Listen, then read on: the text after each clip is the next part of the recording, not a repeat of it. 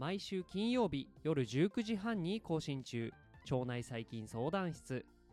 腸内細菌相談室では最新の研究成果を根拠に腸内細菌や腸内環境そして健康や病気についてのエピソードを発信しています。腸内環境や腸内細菌に詳しくなりたいあなたと一緒に楽しく最新の知見を学んでいきます。この番組は腸内細菌研究に基づいた医療創薬を推進するメタジェンセラピューティクス株式会社の提供でお送りいたします。今日も一緒に腸内環境の世界に飛び込んでいきましょう。毎週金曜日夜19時半に更新中の腸内細菌相談室。室長の鈴木大輔がお届けします。まずはちょっとしたお知らせになります。え毎回の放送で入っているイントロの部分の毎日夜19時半から、えーという部分をですね、えー毎週金曜日、えー夜19時半からというですね、え文言にようやく変更しました、え皆さんは気づいたでしょうか？はいというまあ小さい報告ですね。あとは、え小さい報告がもう一つ、え後半の方にあります。え今回のエピソードでは、え先週とは打って変わって、え専門性が結構高い内容をお話ししていきます、えタイトルもですね、えかなり長ったらしくなっちゃってて口腔細菌のパルビノモパルビモナスミクラが影響を与える腸管上皮細胞のメチル化状態と転写という、えエピソードになります。まあ、今回はどうしても最近読んだ論文で結構面白い研究成果が掲載されていて、まあ、ちょっと紹介したかったので、えーちょっと専門性が高いですが、えーご紹介させていただきたいと思ってます。まあ少しずつ休憩しながらでもいいので最後まで聞いていただけると嬉しいです。今回のエピソードのキーワードは大腸がん、腸内細菌、そしてエピジェネティクスになります。まあ、大腸がんは、えーもう結構よく聞くんじゃないでしょうか。大腸に生じる多段階の遺伝子変異を伴うようながんですね。で、まあ、腸内細菌も、まあ、この番組の、えーメイントピックなので、まあ、ご存知の方多いかと思いますが、まあ、あなたのお腹腸の中にいる無数の細菌を指しています一方でエピジェネティクスについてはですね、えー知らない方も多いと思いますのでこの辺りから詳しく、えーお話をしていければと思います腸内細菌相談室では腸内細菌や腸内環境にまつわる研究結果をもとに最新の知見をお届けする番組です。継続的にエピソードを楽しむことで腸内細菌に詳しくなることができますのでぜひフォローをお待ちしております。では早速本論に参りましょう。まずはエピジェネティクスと腸内細菌についてです。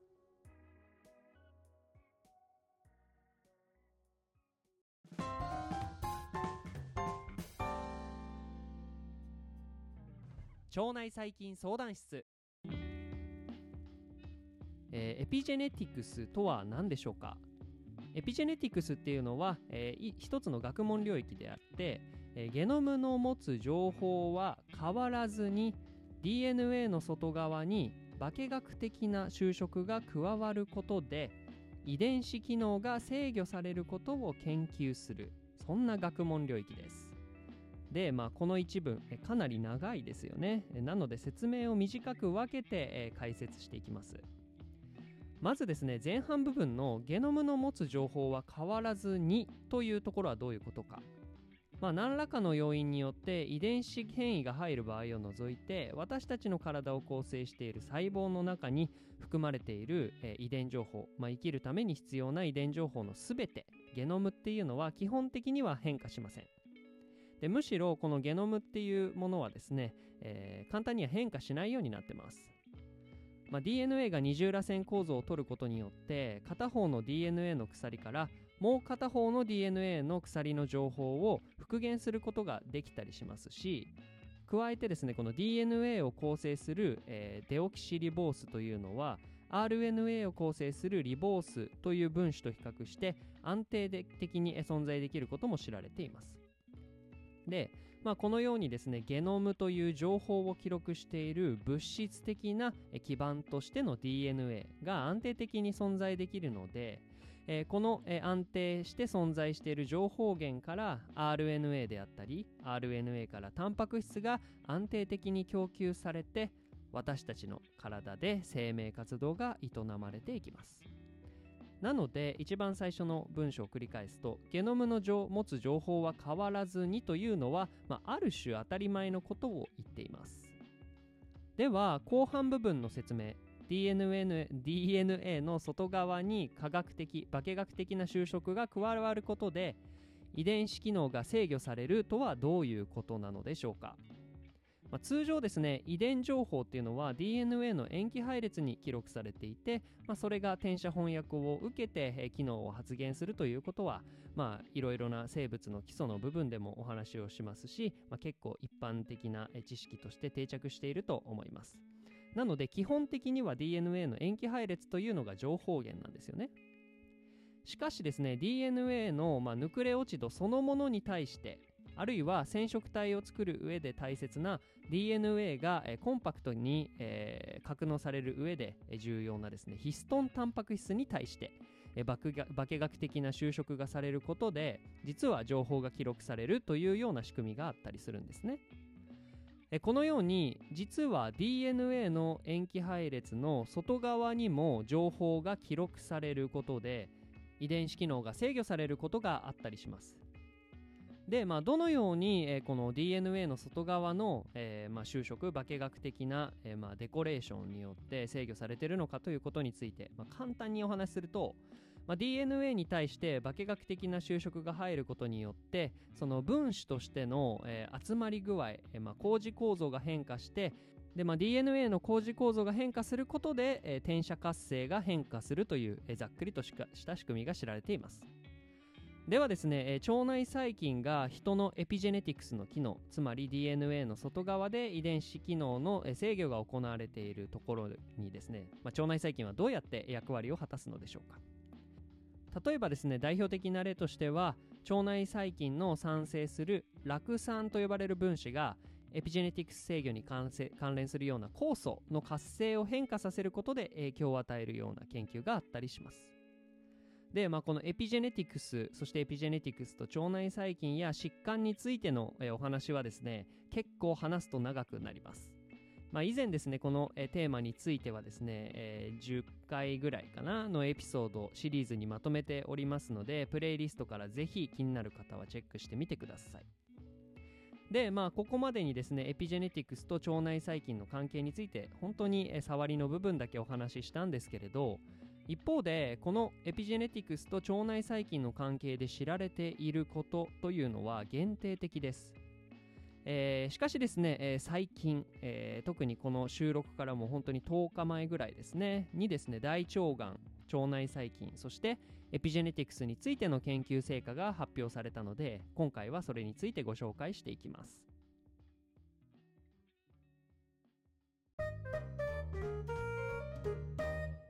腸内細菌相談室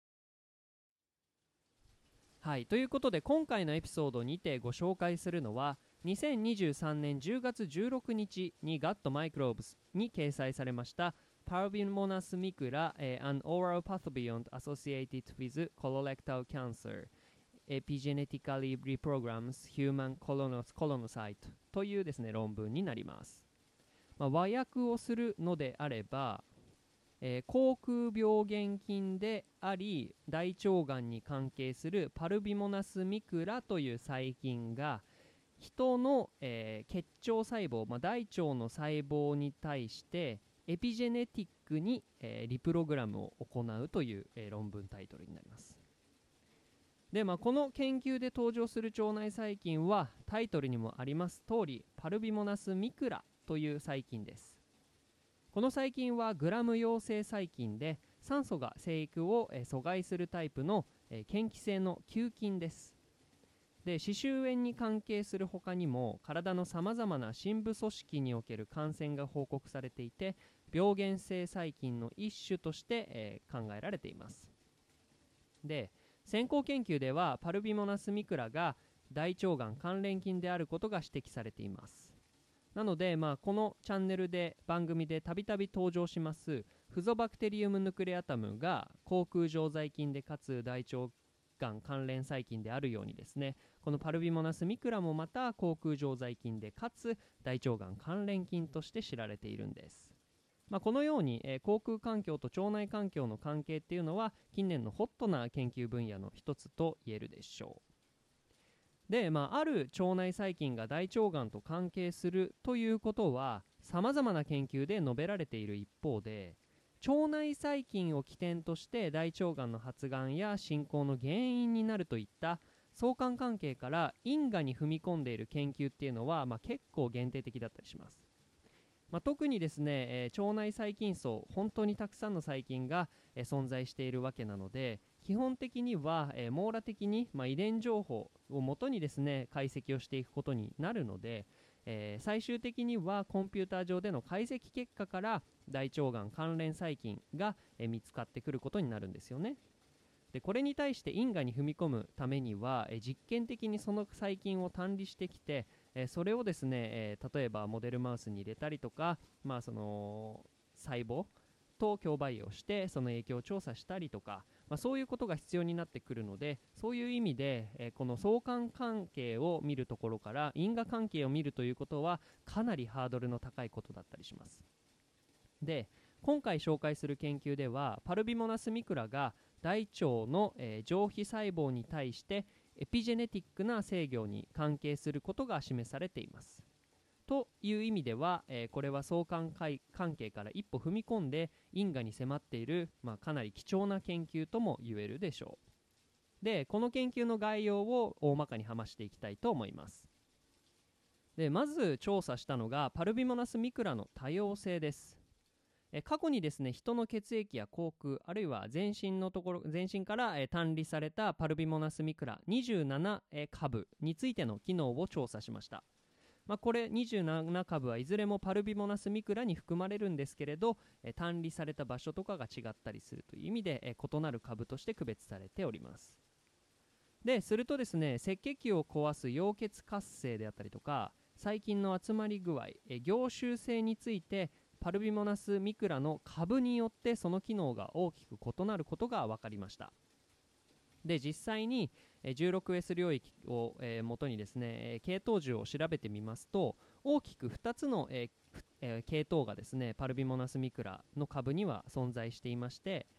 1つの、系統樹の、分岐の方には溶血活性があって、非凝集性のタイプのパルビモナスミクラの株が属していてもう一方の系統には、えー、溶血活性がなくて、えー、凝集性の高い、えー、パルビモナスミクラの株が含まれていることが分かりました。そこで、まあ、溶血活性があって非凝集性の、えー、株が含まれている系統の方をファイロタイプ A で、えー、溶血活性がなく、えー、凝集性の、えー、あるようなパルビモナスミクラの系統をファファイロタイプ B というふうに AB というふうに命名しました。で続きましてファイロタイプ A とファイロタイプ B からそれぞれ代表の、えー、株、P えー、パルビモナスミクラ A というものを略しまして PMA そしてファイロタイプ B から PMB という代表株を1つずつ、えー、使ってですね。今度は人の細胞外に存在するタンパク質とか大腸細胞に対する接着能力を評価していきます。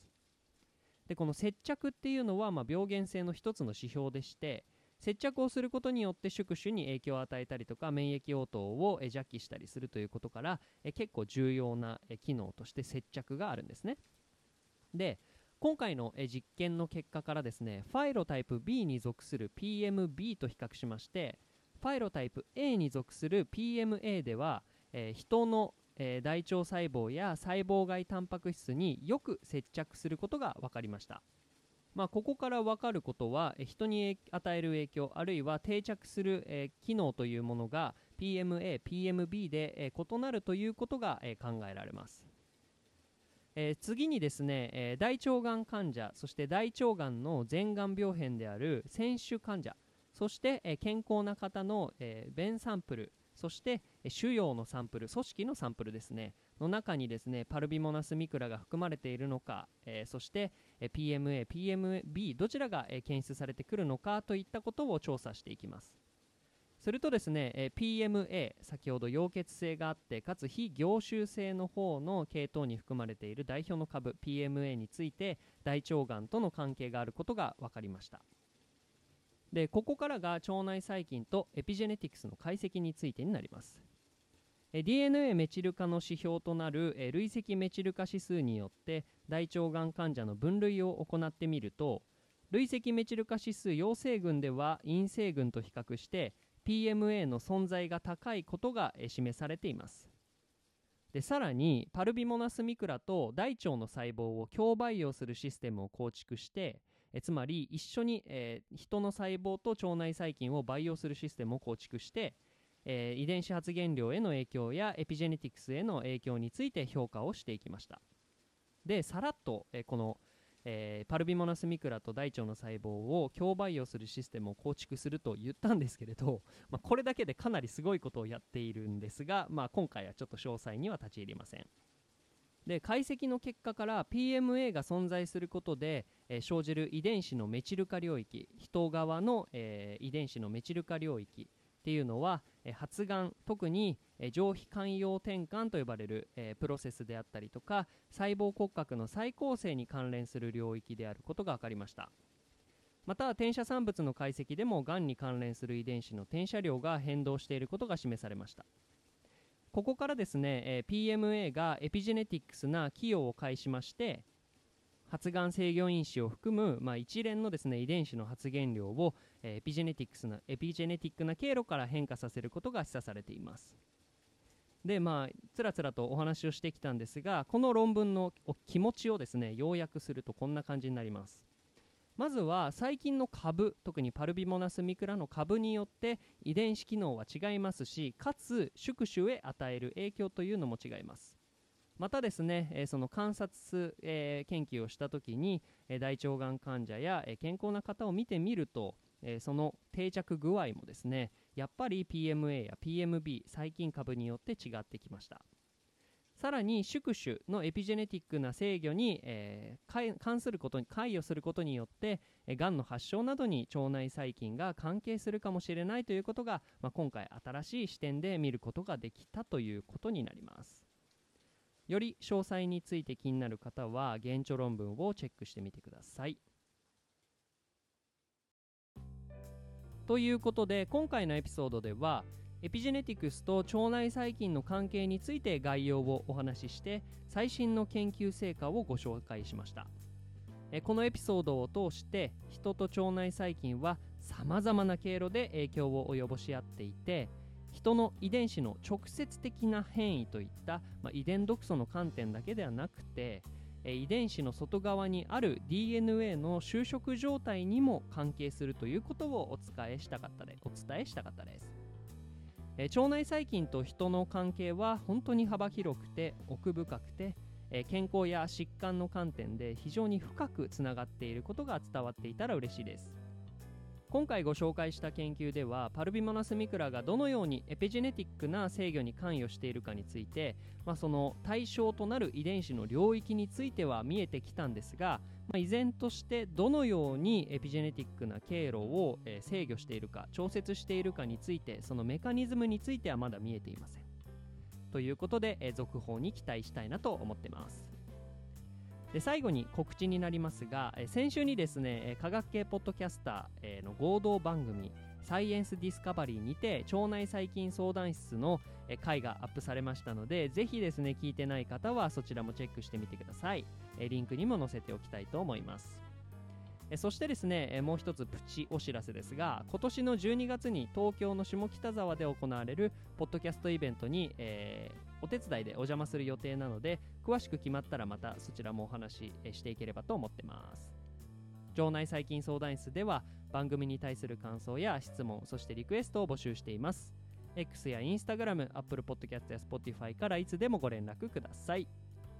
この番組はメタジェンセラピューティクス株式会社の提供でお送りいたしました。それではまた来週お会いしましょう。バイバーイ。